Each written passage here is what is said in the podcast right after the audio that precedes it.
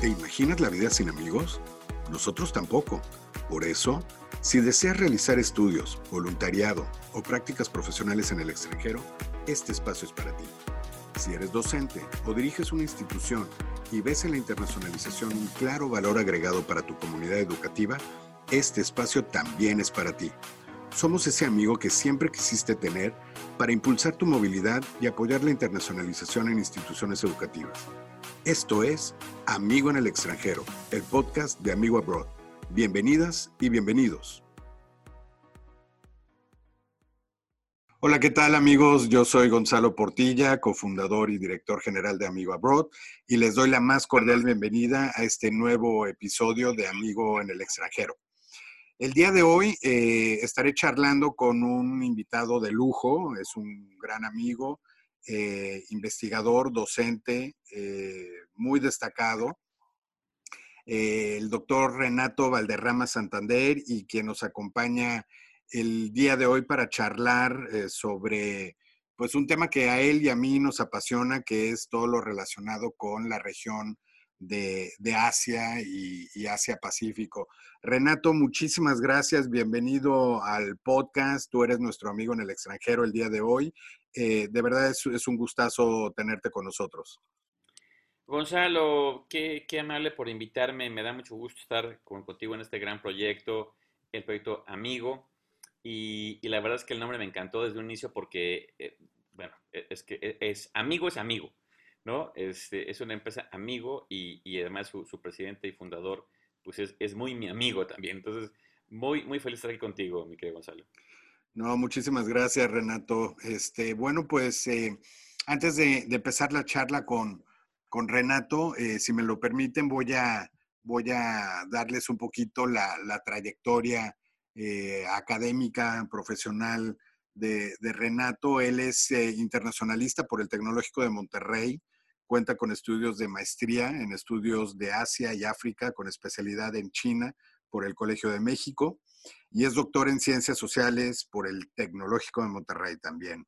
En el plano académico, él ha impartido cursos y publicado sobre cultura corporativa en el este de Asia, eh, sobre clústeres industriales y zonas económicas especiales en China y Corea, así como sobre las relaciones comerciales entre Asia y América Latina y otros temas entre los que destacan eh, temas de comunicación intercultural, innovación y emprendimiento en Asia. Renato ha sido profesor visitante en diversas universidades en México y en el extranjero. Destaca su eh, participación en la Universidad de Fudan, en China. Ha sido director ejecutivo del Instituto Asia-Pacífico del Tecnológico de Monterrey. Es socio fundador de Puente Asia, una empresa de consultoría de negocios y emprendimiento en Asia con sede en Hong Kong, en la República Popular de China y actualmente es el director del Centro de Estudios Asiáticos de la Universidad Autónoma de Nuevo León, aquí en Monterrey, eh, y asimismo es el director de la Korea Foundation Global E-School Program para América Latina. Eh, entonces, como se podrán ustedes imaginar, bueno, pues eh, Renato es todo un conocedor de la región asiática y pues precisamente vamos a estar platicando acerca de pues la relación que, que tiene eh, América Latina con, Asia. Eh, Renato, fíjate, comentarte brevemente que en fechas recientes tuve oportunidad de participar en, la conferencia de la CHEC, que es esta, este foro organizado por las instituciones de educación superior colombianas, em, que en, este, en esta ocasión, como te podrás imaginar y todos lo sabemos, tuvo que ser virtual, fue una versión digital del evento, pero eh, bueno, tuve oportunidad de participar en una sesión eh, eh, muy interesante de nuestros amigos y colegas de QS, en donde ellos nos em, comentaban que, bueno, para los estudiantes latinoamericanos, la región que sigue siendo la más atractiva y de mayor interés para los estudiantes latinoamericanos, pues es Europa, ¿no? Y después de Europa viene por ahí América, América del Norte con, Estados Unidos y Canadá. Pero en un tercer eh, lugar viene eh, pisando cada vez más fuerte, eh, ganando espacios, Asia. Asia, y bueno, ahorita podemos tocar puntos más específicos de, países que se destacan en la región. Y bueno, y en último lugar, la, región latinoamericana, este, en, cuarto lugar, bueno, de, los, de las regiones estudiadas, ¿no? Em, y bueno, eso a mí me llevó eh, justamente a pensar en charlar contigo al respecto, em, entendiendo que eh, pues es, es, cada vez más importante, más pertinente el acercarnos con eh, la oferta académica y de formación eh, proveniente de, Asia. Pero entonces la pregunta es, para aquellas instituciones de nuestra región latinoamericana que no, no tienen esa vinculación, no han tenido ese acercamiento, ¿por qué tendría que ser algo muy a tomar en consideración eh, para instituciones latinoamericanas el, vincularse y colaborar con instituciones educativas asiáticas. ¿Tú qué opinas? Qué interesante, Gonzalo, sí, porque eh, evidentemente pues, los datos duros son, pues, son esos, ¿no? De ahí hay que partir. Eh, y al final del día, em, Europa pues siempre ha concentrado el interés principal de Latinoamérica para, para irse de, intercambio. Eh, en general, porque quizás México sería quien rompería un poco esto, ¿no? Estamos tan cerca de Estados Unidos, nuestras élites, pues además tienen allá casas, ¿no? Este, en fin, eh, etcétera. Eh, pero en general sí, pues va a ser Europa y junto con Estados Unidos. Ahora, ¿por qué voltear a Asia? es la pregunta. Bueno, voy a arrancar por, por, temas, igual, los datos duros, ¿no? Datos duros para, para poder dar, dar pie a, varias ideas. Eh, según el Banco Mundial o el Fondo Monetario Internacional o la OCDE, depende de quién queramos leer, pero básicamente se repiten las estadísticas, al día de hoy, 2020, en el top 10 de economías, o top 15 si quieren, pues la economía más grande del mundo, la más importante, la más, la más rica es Estados Unidos. La segunda es China. La tercera es Japón. Cuarta, quinta y sexta, más o menos estamos hablando de que son pues Alemania, Gran Bretaña, Francia, ¿no? Los, eh, justamente los países donde quizás se concentra más, eh, junto con España, que está muy, muy abajo, ¿no? Eh, hacia donde van los, los alumnos latinoamericanos a estudiar tanto pregrado como posgrado. Em, la, economía más importante latinoamericana ahí, pues en el top 10 es Brasil, ¿no? Este, luego seguiría Rusia, en Canadá 9-10, eh, México, eh, bueno, Corea del Sur está en la decimoprimera, la India, por cierto, ya subió a séptima, Corea del Sur es onceava, México anda en la decimocuarta, España anda en la decimoquinta, en fin. Bueno, eso es en el 2020, foto Polaroid. En el 2030, ceteris paribus si todo se, mantiene como hasta ahorita. Esto era antes del COVID. Pero yo creo que con el COVID inclusive esto se va a acelerar. O sea, sin COVID, vámonos al 2020 enero, la, estadística. China va a ser la economía número uno del mundo. Así. China la uno, Estados Unidos la dos, India la tres, Japón la cuatro, Corea del Sur la séptima. De hecho, las europeas todas bajan o son, digamos, o, rebasan las éticas. O sea, la van a hacer mucho mejor las de Asia. Eh, y, por ejemplo, un país como Indonesia, que, pues, ¿qué es eso? ¿Qué, ¿Qué, idioma hablan? ¿Dónde queda? ¿Qué rollo? Se cuela a la decimoprimera economía mundial, Indonesia, que es un país gigantesco en territorio, en población, claro, son 17 mil islas, un archipiélago gigantesco. Correcto. Pero con una población de 240 millones de habitantes, o sea, casi la que tiene Brasil. Este, entonces, bueno, pues, además es un país, es, el país donde más musulmanes hay en la tierra, ¿no? Es Indonesia. Entonces, bueno, se cuela a la decimoprimera. Eh, México se mantiene igual. O sea, realmente el mundo se mantiene el latinoamericano igual, porque Brasil pues, sigue en el top 10, pero no sube. En México no sube. España baja. Italia sale del top 10. Francia se va hasta el noveno. Solamente se van a mantener en el top, top 10 eh, este, Alemania, Gran Bretaña, solamente. Francia ahí pegando. Ahora, con, esto que pasó del COVID, yo creo que más bien esto se va a acelerar. Entonces, ¿qué economías van a ser las más ricas en la próxima década? Las de Asia. O sea, son las que más van a crecer, junto con Estados Unidos, evidentemente. Sin embargo, las de Asia tienen una característica muy importante. Son países muy seguros, eh, sobre todo eso que acabo de decir, ¿no? Quitemos un poco la India, pero vámonos a China, vámonos a Japón, vamos a Corea, en fin, son, son ciudades muy seguras, o sea, el índice de criminalidad es prácticamente cero, ¿no? Junto con Hong Kong, junto con, con, Taiwán, Singapur. Entonces, irte a vivir allá es, es sinónimo de calidad de vida y seguridad, ¿no? Más seguras que cualquier ciudad europea, ¿no? Por ejemplo. Definitivamente. ¿no? Instalaciones de sus universidades, pues compiten con las americanas, la que quieras. Este, su, su faculty son, son egresados de Harvard, Yale, Stanford, Oxford. O sea, e, este, también tienes a lo mejor, a, la inteligencia del mundo está ahí dándote clases de ingeniería, ciencias sociales, eh, en fin, humanidades. Eh, y las becas que otorgan son países ricos. Evidentemente, los ricos tienen más, más, más capacidad de ofrecer mejores eh, facilidades. Y también de empleabilidad una vez que te gradúas o continuar con becas para posgrado, doctorados o postdoctorados, en fin. Entonces, solamente por ahí te digo que sí hay que voltear a ver. Eh, yo diría, ya nos tardamos en voltear a ver Asia, porque Asia es una realidad, ¿no? Este, digo, que nuestro triste desconocimiento de educación preescolar, básica y eso, no, nos dejó, es como dicen, la ley está ahí aunque no la conozcas. Entonces, eh, la realidad está ahí aunque tú no te das cuenta que está ahí. Entonces, por esa razón, yo creo que inclusive este, yo sí recomendaría a un joven que está pensando en el futuro con F grande, F mayúscula, eh, que tendría que tener como prioridad, antes de pensar en Europa, tocar Asia. ¿Y por qué primero tocar Asia? Porque Europa va a estar ahí y quizás tiene familiares, quizás va a ser un tour, el papá le va a dar más, más permiso que se vaya a Europa, pero si está en un pregrado, por ejemplo, en un pregrado, pues es más seguro que te vayas con tu universidad, ¿no? Este, porque claro, es un lugar, pues quizás que exótico, raro como son, qué onda el idioma. Entonces, con tu universidad te va... La universidad es, es, una, es una eh, hermosa esfera de protección en la que vas protegido, eh, tienes un, muerto de ida y de regreso. Entonces, para alguien que es aventurero, inclusive es, es una aventura bastante blindada, ¿no? Este, y Estados Unidos, ¿qué te digo? A los mexicanos nos queda aquí a la vuelta, o sea, vamos a de ida y vuelta, de compras inclusive. Bueno, ahora que se abre de nuevo la, la, economía y a ver qué queda de Norteamérica, por cierto, ¿no?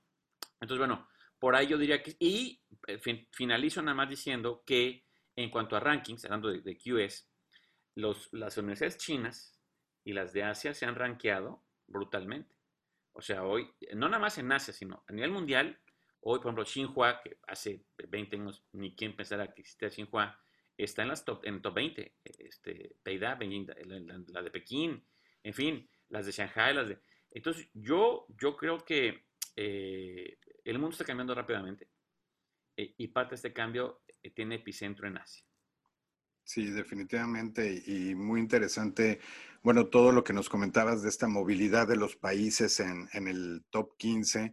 Eh, lo de Indonesia, te, te, soy sincero, sí, sí me sorprende. Eh, porque como tú bien dices, en este momento, eh, en, esa, en esa foto Polaroid, pues yo, yo, no, yo no lo tenía, por ejemplo, en el, en el radar, este, pero son las tendencias, ¿no? Que, que, que bien dices, se, están dando y que pues este tema de, de la pandemia y, el mundo digital y la tecnología, este, pues claramente jugadores eh, y, países ganadores, pues sí, definitivamente se perfila Asia este, para, para estar ahí liderando. Eh, me, llama la atención el que estén en el top 10, eh, Japón, no, no obviamente sabemos, ¿no? De, del poder económico eh, japonés, este, Corea, pero por el, el tamaño también de, de, de las economías, de, la población, vamos, este,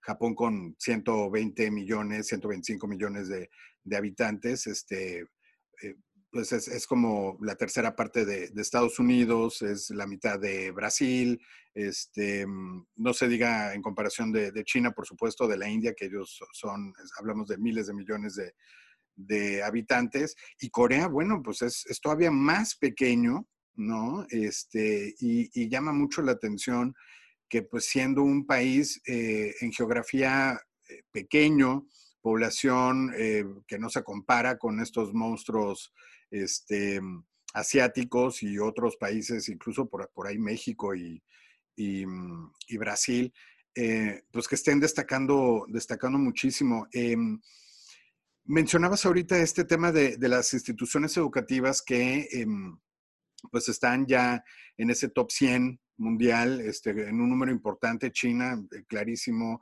este, Japón, que ya tenía también presencia en, la parte alta de, la tabla.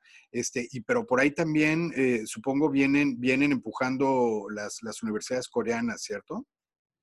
Totalmente, cierto. Este, sí, o sea, las top coreanas, de hecho, las top coreanas eh, les llaman Sky, ¿no? Así como Sky de cielo, ¿no? Porque es la Seoul National, la Universidad de Corea y la de Yonsei la, la, dos y tres privadas y la primera pública, o sea, como la, la UNAM, ¿no? la UBA de Buenos Aires, este, es la, la pública más importante de, de Corea.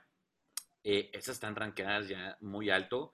Y además porque, eh, miren, eh, creo que también es importante destacar esto. o sea, sus economías no solamente son sólidas, sino muy maduras. ¿En qué sentido? En que está muy balanceado.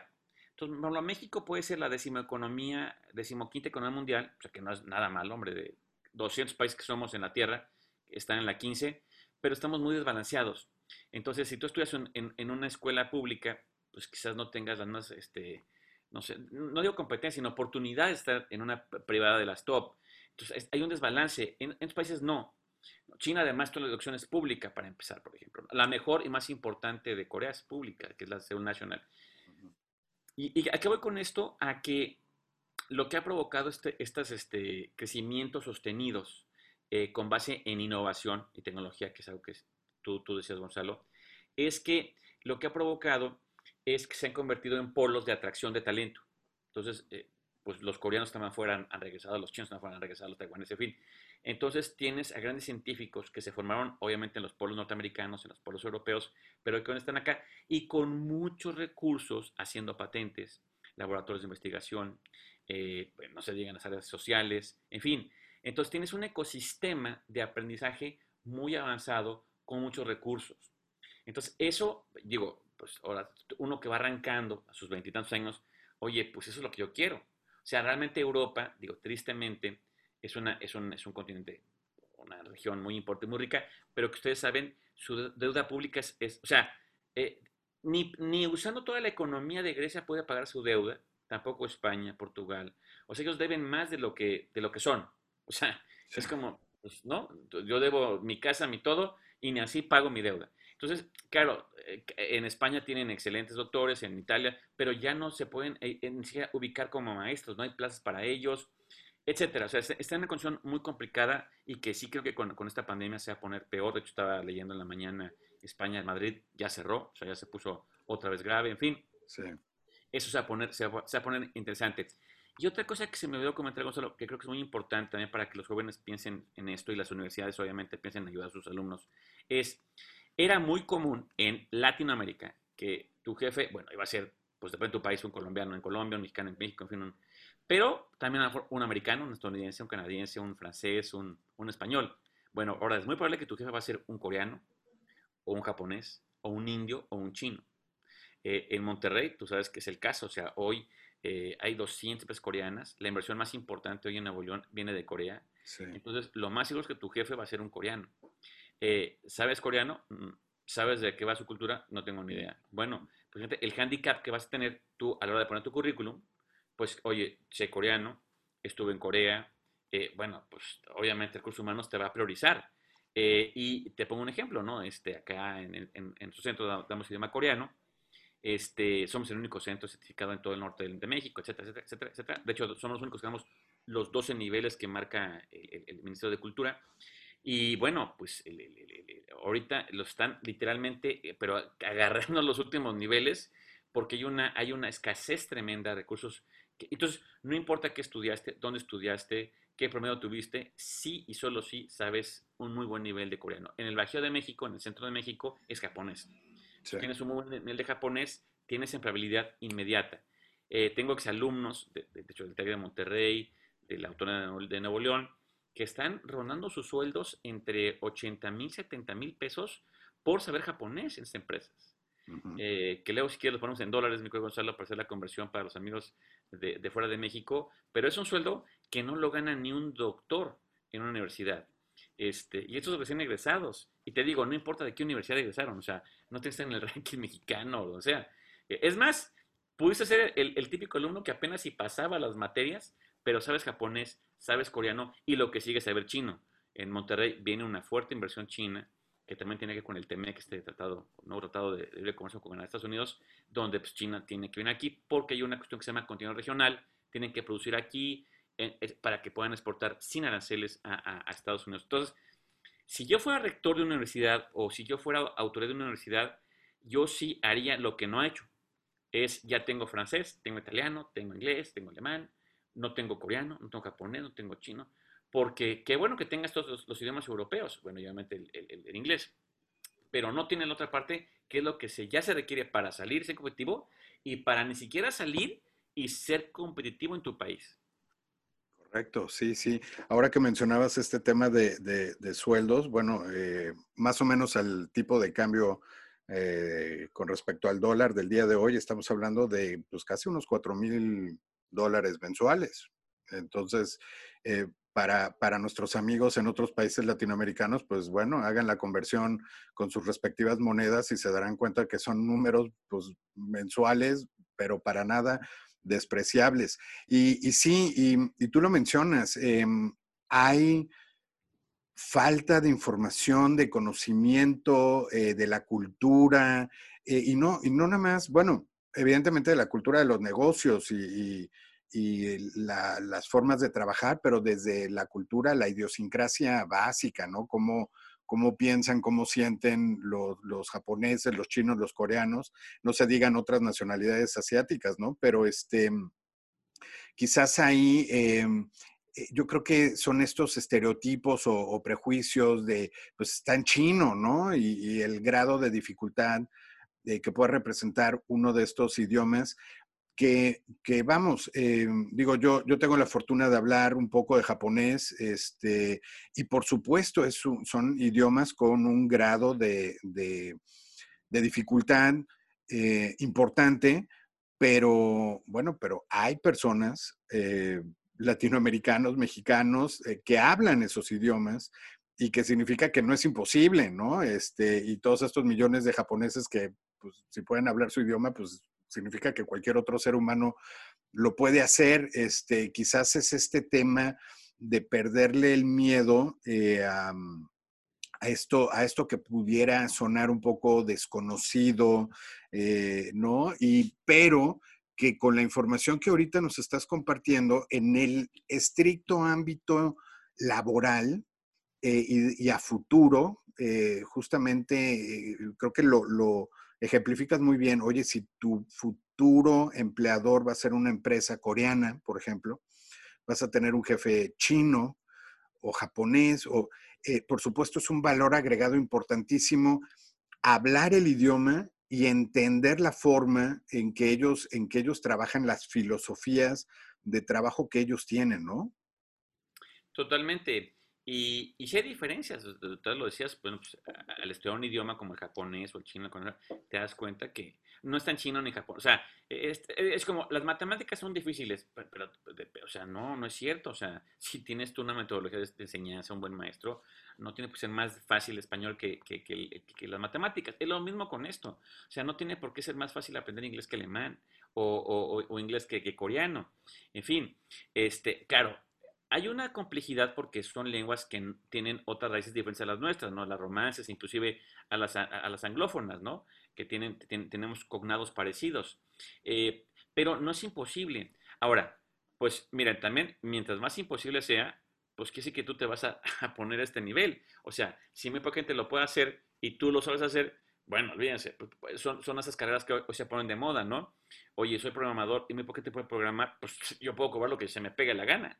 ¿No? es. más, de hecho, si, se, si hacen un zoom de lo que acabo de decir, pero todavía mucho más, más así preciso, si supieran cuántos peritos traductores hay de, por ejemplo, eh, coreano, japonés, chino, español, en Perú, en Argentina, en Brasil, en México, son bien poquitos. Entonces, imagínate cuánto puedes cobrar si, si tú, o sea, nada más hay tres en, en un país de 120 millones como lo nuestro. Entonces, yo cobro lo que se me pega la gana cuando, cuando quiera, como quiera y demás. ¿No? Entonces, este, pues imagínense. Y, la otra también es, este, pues, documentos oficiales, hay que traducirlos, porque luego, pues, para las... Entonces, quien, quien tiene esto tiene poder. Este, y, y otra vez, este, Eh, a lo mejor, a lo mejor sucede que lo tuyo, lo tuyo son las lenguas. Entonces, entraste a estudiar Derecho y sucede que, pues además, ¿cuántos abogados hay? ¿Cuántos contadores hay? ¿Cuántos? Pero, ¿qué tal? El idioma y la cultura fue la diferencia, ¿no? Y entonces, capaz que tú vas a ganar más que tu hermano, que fue el más nerd, y el que sí terminó Derecho en una universidad super nice, este, y se, se va al, típico despacho que existe, y tú, y tú no. Este, ahora, digo, a ver, otra no, no se trata aquí de, de una cuestión material, de, de, ganar más y no, se trata de que te realices como persona, pero eso también implica que tengas un espacio de crecimiento eh, laboral. Ahora, si te gusta viajar, pues los idiomas es la llave, ¿no? Para viajar. Este, y repito, quien tiene el dinero tiene el mango del sartén para darte más becas, para darte más este, este, incentivos y obviamente emplearte. Aquí, digo, haciendo el símil, aquí, en, por ejemplo, en, Monterrey, estamos aquí muy cerca de Estados Unidos, de Texas, eh, está, está, una, está, Hyundai Group, ¿no? la automotriz eh, armada de coches, eh, en su filial Kia. Y aquí a mis alumnos de coreano, o sea, de, de nivel 12, que es lo, máximo que, que, damos, le están dando sueldos de 45 mil, 50 mil pesos para ayudar en la parte de traducción a los managers que serían como 2.500 dólares, ¿no? O más o menos el, el símil, 2.800 dólares.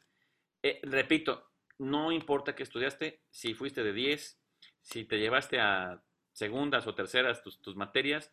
Eh, de hecho, tengo, tengo un, un como alumno de preparatoria, ¿no? Este, tomando idioma coreano, continuó en la carrera. Eh, entonces, este, ingeniería, ¿no? FIME, que se llama acá en, en la Autónoma de Nuevo León bueno, reprueba de 7, 8, ahí la lleva, pero reprueba no porque, no, porque no sea buen alumno, de hecho es muy inteligente, es brillante, pero su motivación está en otro lado, está en la cultura y esto, en fin, eh, eh, el topic es el examen este, del idioma coreano y sacó el mejor puntaje de México. Y el topic es un idioma, es un examen eh, ciego, se, se califica en, Corea, en fin. Bueno, pues imagínense, ingeniero, tiene conocimientos de ingeniería porque los tiene y, y se va a graduar. Y tiene un nivel de coreano brutal. Entonces, él, evidentemente, imagínense, con 200 empresas coreanas que lo buscan, nada más aquí en la entidad, porque aquí abajito está Coahuila, que tiene como otras 80 empresas coreanas, están llegando más todavía. Entonces, hay 300 empresas donde él se va a cotizar como quiere, a como quiere. Entonces, oye, pues sabes que no fui el más brillante de mi, de mi generación, tenía la carrera, mi motivación estuvo en otro lado, que es muy válido. Este, y bueno, de hecho ya viajo a Corea varias veces, este, e, es de una familia que no tiene recursos para, para pagar a la familia el viaje, pero por su propio mérito. Se iba a ir a Corea ahora, nada más que eh, con esta bronca, otra beca que se ganó. Y además, cada vez que regresa de, sus, de Corea con sus becas, viene con maletas, con, todo lo que le dan. Entonces, este, y, y, ahora como no se pudo ir, la embajada le mandó una maleta llena de, regalos. Entonces me dice, no, güey, es que no me imagina. Sí, dije, pues estás trabajando con un país rico, rico en cuanto a que tiene dinero y rico en cuanto a mentalidad global. Claro, claro. Oye, Renato, y, sí, sí, eh, eres el, director eh, para América Latina de los programas globales, estos Global E-Programs de Korea Foundation. Es decir, o sea, Corea también está teniendo este interés, ¿no? Y de, tener mayor presencia, vinculación y relaciones con América Latina. Platícanos de, todo este tema de los programas de, Global y, Programs, de, la eSchool Programs de, Korea Foundation. A ver, platícanos. Claro, Marcelo, que, que gracias por, también darme chance de platicar de esto, que es una gran oportunidad. Bueno, eh, tú lo sabes muy bien. O sea, China son 1.400 millones, India anda por ahí. Además, son, son continentes país, o sea, este, hablan de ciudades país y esos son continentes país. O sea, la India no es un país, o sea, es un continente o un subcontinente, igual que China. Eh, Japón, bueno, pues es 125 millones, eh, en fin, pues no es cosa pequeña. Corea tiene 50 millones, Corea del Sur. Eh, y, Corea del Sur, el territorio cabe en México en Durango, ¿no? que es una provincia de tamaño medio, pero ahí cabe, o sea, es, es, es chiquito. Entonces, Corea no va a competir nunca en población y, y, demanda interna, consumo interno. Entonces, Corea, eh, que es uno de los países más fascinantes que puede haber, eh, tanto culturalmente, históricamente, como recientemente en su modelo económico, nació global. No le quedaba otra más que ser global. ¿no? Un poco eh, con distancias aparte de Chile. O sea, Chile está entre la cordillera el, hielo, el desierto, no te quemas ser global. Eres un país pequeño con una población de no más de 7 millones de habitantes, tienes que mirar hacia afuera. Entonces, realmente yo creo que el país más global en Latinoamérica es Chile, sea, tu mejor opinión, Gonzalo. Este, pero, pues, digamos, ¿dónde está Chile en economía? ¿Dónde está Corea? ¿no? ¿Y a dónde va a estar Corea? Además, dije, va a ser la séptima economía mundial. Bueno, entonces, Corea, pues, global. Entonces, tiene universidades de lenguas extranjeras comprensivas, ¿no? O sea, de, formación, eh, empresas globales, eh, y piensa en el mundo. Mejor ejemplo de esto es que es el único país que ha ganado el Oscar a una película, no extranjera, sino película. No pudo ni España, ni Inglaterra, que son hermanos, ni Francia con su gran cine, ni México, que hemos estado ahí, este, en fin, fue Corea, un país chiquito, pero global. Entonces, en ese sentido, eh, también Corea sabe que su modelo eh, de desarrollo económico tiene mucho appealing, ¿no? Era, era, un país más pobre que lo que era Haití, ¿no? Este, y hoy es más rico que cualquiera de latinoamericano. Eh, inclusive Brasil, que es un gigante poblacional, territorio, recursos. Entonces, también su modelo es exportable. Y Corea además tiene eh, esta vocación, porque además también tenemos que entrar ahí en una, cuestión eh, confesional, la mitad de Corea es, cristiana, entonces también tienen esta cuestión de, llevar ¿no? la ayuda. ¿no? De hecho, Corea se convirtió, el, el único país del mundo que recibía ayuda eh, este, extranjera para el desarrollo, hoy es un gran donante. O sea, se convirtió en un donante muy importante ¿no? para el desarrollo en países de África, Asia y América Latina. Gran donante de muchos miles de millones de dólares. Entonces, bueno, en ese punto, Corea sabe que eh, la única manera de continuar con este tren de crecimiento es hacia afuera, pero compartiendo, compartiendo y ayudando. Entonces, parte de esto es, entiende que Corea por, por sí misma, pues, este, es decir, no, no, no va a ir tanta gente a Corea como a China o a Japón, en fin, ¿no? Este, entonces, bueno, Corea sale y genera este programa en línea, ¿no? Son cursos académicos semestrales en línea. Ese es el Korea Global eh, School Program, eh, que yo soy el director para América Latina.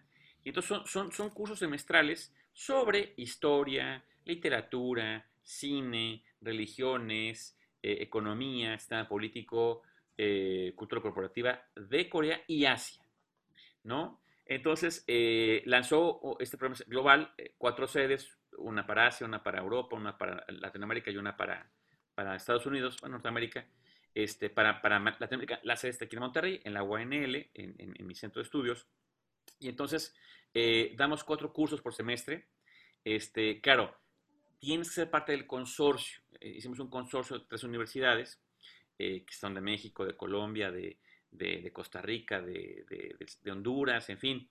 salvo, salvo, Brasil, porque ellos, obviamente, pues como, como hablantes del portugués, este, e, esto se da totalmente en español, en castellano 100%. Son gratuitos los cursos. Este, ahora, eh, oye, pero yo no soy eh, de, las tres universidades y quisiera yo este, tomar esos cursos. ¿Se puede? En este momento, eh, les diría, no se puede porque he cerrado el consorcio. Pero podríamos ver la manera, si su universidad tiene interés, en, recibir estos cursos. Ahora, perdón, no dije, algo, no dije algo que es muy importante. ¿Y quién los imparte, no? Este, bueno, los imparten los expertos más importantes sobre estos temas de Argentina, de México, de Perú, eh, de España, de Estados Unidos, de Corea, de China. Pues es un problema global, global. Tanto los que, los expertos, como los que pues, lo reciben, ¿no? O sea, realmente, salvo de África, que no tenemos ni alumnos ni maestros, pero tenemos de Europa, de Asia, de Norteamérica y de, y de Latinoamérica. Entonces, eh, bajo, de hecho, Zoom es la plataforma que usamos, este, duran 16 sesiones, son, son 16 semanas, 3 horas por sesión. Eh, por ejemplo, ¿no? Este, las, el, el, semestre que viene vamos a hacer un curso muy padre que es nuevo, que se llama La nueva economía mundial, eh, los sistemas de innovación y emprendimiento en Asia. ¿Cuáles son las políticas innovadoras, las cuestiones de emprendimiento, y, entendiéndolo dentro de la, nueva economía mundial, ¿no? Eh, donde, repito, Asia hoy ya es líder. O sea, TikTok mató su competencia en Estados Unidos, este, hay un Tesla chino, es decir, eh, los unicornios de Asia compiten con los unicornios de Estados Unidos, que son los dos grandes ecosistemas de emprendimiento, TED a TED. Hoy la innovación, los nuevos modelos de negocio están pasando por allá. Entonces, este, bueno, entonces esa clase la, damos, es, modular, somos, somos varios maestros, los expertos, y en fin, repito, es gratuito. Entonces, podríamos ver de, qué manera este, su universidad, si tiene interés, inclusive a través de Amigo, puede, puede, puede ser el, el, canal conducente. hay todo un, todo un protocolo para, para acceder, porque tiene que ser aprobado desde Corea. Pero podríamos encontrar una manera, a lo mejor así, ah, perdón, son en tiempo real los cursos. Son en tiempo real, o sea, por ejemplo, mi, mi, clase yo la doy los martes de 3 a 6 horas central de México, en Argentina pues, son las 5, de 5 a 8, en fin, este, en, en, Chihuahua, que está aquí luego, luego, pues, es una hora eh, eh, menos, entonces realmente es de 4, perdón, de, de 2 a, 5, pero en tiempo real podríamos ver de qué manera asincrónico la clase grabada quizás se pueda dar, ¿no? Como tipo cursera, ¿no? Sí. Este, se me ocurre, como una opción potencial. Muy bien, muy bien. Entonces, em, no, buenísimo. El, tema de entrada, bueno, que sean sin costo, ¿no? Eso, eso habla del interés de socializar estos, estos cursos, de compartirlos por parte de la Korean Foundation. Este, y, y bueno, como, como mencionas, eh, que sean, que estén abiertas las posibilidades para que los puedan eh, tomar y puedan acceder personas que no necesariamente estén en este momento em, en alguna institución eh, educativa que, forme parte del, consorcio, ¿no? Si me lo permites, Renato, voy a dar los, datos también para aquellas personas que estén interesadas en seguir eh, la información eh, que genera el Centro de Estudios Asiáticos eh, a través del equipo de, Renato y sobre los programas de la Korean Foundation, el Global eSchool Program para América Latina, puedan seguir la información en Facebook, lo, lo van a poder encontrar como C de casa, E de Ernesto, A de Alma, CA UANL, todo junto, U de Universidad Autónoma de Nuevo León, UANL. Eh, eh, esto en cuanto al, Centro de Estudios Asiáticos. Eh, la información sobre la página en Facebook sobre la Korean Foundation es K de Corea en inglés, F Foundation y luego Latin America, todo junto, KF Latin America. En Twitter van a encontrarla como arroba C-A-U-A-N-L, igual que en Instagram. Y em, el caso del correo electrónico para que se comuniquen directamente al Centro de Estudios Asiáticos es nuevamente C-E-A-U-A-N-L, todo junto, arroba gmail.com. Eh, para eh, establecer contacto muy en específico con el tema de los programas de Korea Foundation, es Korea Foundation, todo junto, Corea con K, eh, foundation, acuérdense, es F-O-U, foundation.latinamerica.gmail.com para que también tengan este, la, los eh, datos de contactos y si quieren también eh, ver la información en el sitio web de la Korean Foundation para Latinoamérica es www.kf-latinamerica, todo junto, kf-latinamerica.org.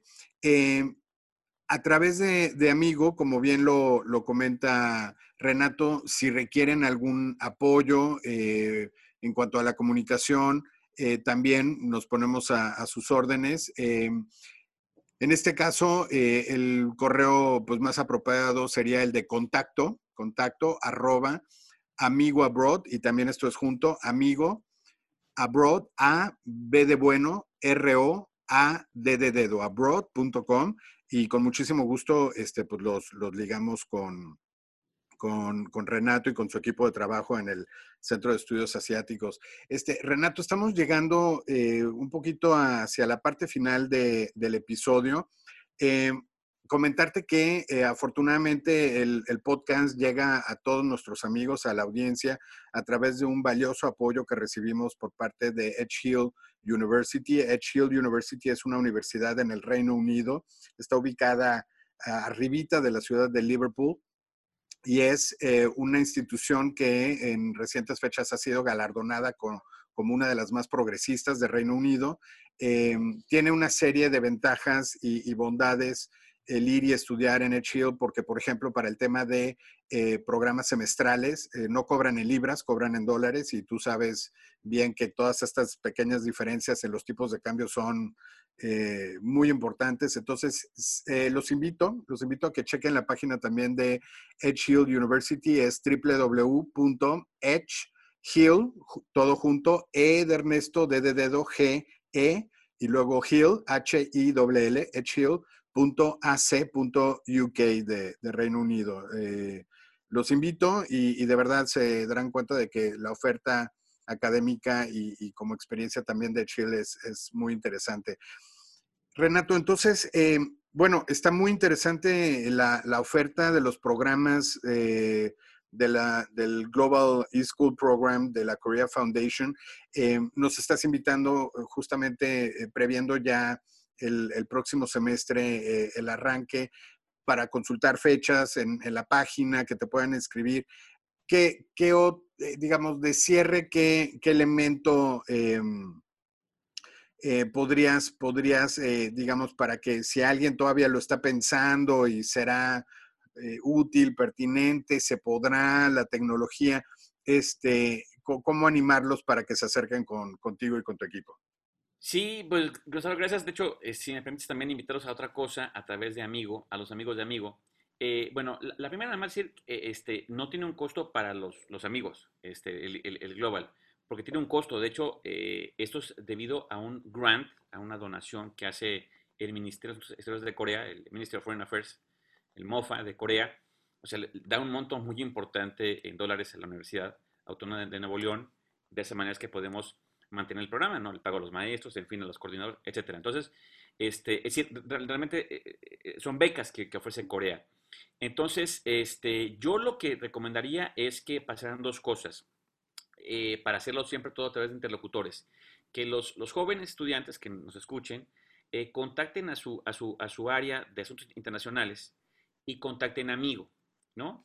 Este, como, como un interlocutor para toda esta cuestión y a través de Amigo a la Cora Foundation. Entonces, para, para ver de qué manera podemos eh, generar esto, repito, la, la, idea es que podamos difundir los maestros, todos los que participamos de los tres continentes, eh, España, Europa, eh, América, estamos comprometidos con, con difundir con, con, con, esto. Entonces, hay casos muy bonitos que nos han pasado, ¿no? De, de, universidades que son muy pequeñas en algunos países lejanas de la capital y que a través de esto reciben, pues, un curso sobre historia de Corea, ¿no? En español y además con todas las lecturas eh, dadas en PDF, o sea, ni siquiera hay que, hay comprar libros, no hay que gastar nada, ¿no? Por ahí. La otra, mi querido Gonzalo, es que, ya, es que pues, lo, mencioné, somos el, centro más importante de enseñanza de idioma coreano en México. Eh, y con la pandemia tuvimos que pasar en línea, lo cual pues, fue un riesgo. Pero la verdad nos ha ido muy bien. Eh, estamos tremendamente bien evaluados. Y entonces nosotros, no importa que regresemos en presencial en Monterrey, vamos a continuar en línea el idioma coreano. Y, recuerden que estamos certificados por el gobierno de Corea, este, con, maestros tanto, tanto nativos coreanos como, como latinoamericanos. Fíjate, de hecho, la, pandemia, como siempre, pues eh, en, en, chino, crisis, ese carácter también es oportunidad, ¿no? Se, traduce como crisis oportunidad. Y eso pasó con el COVID.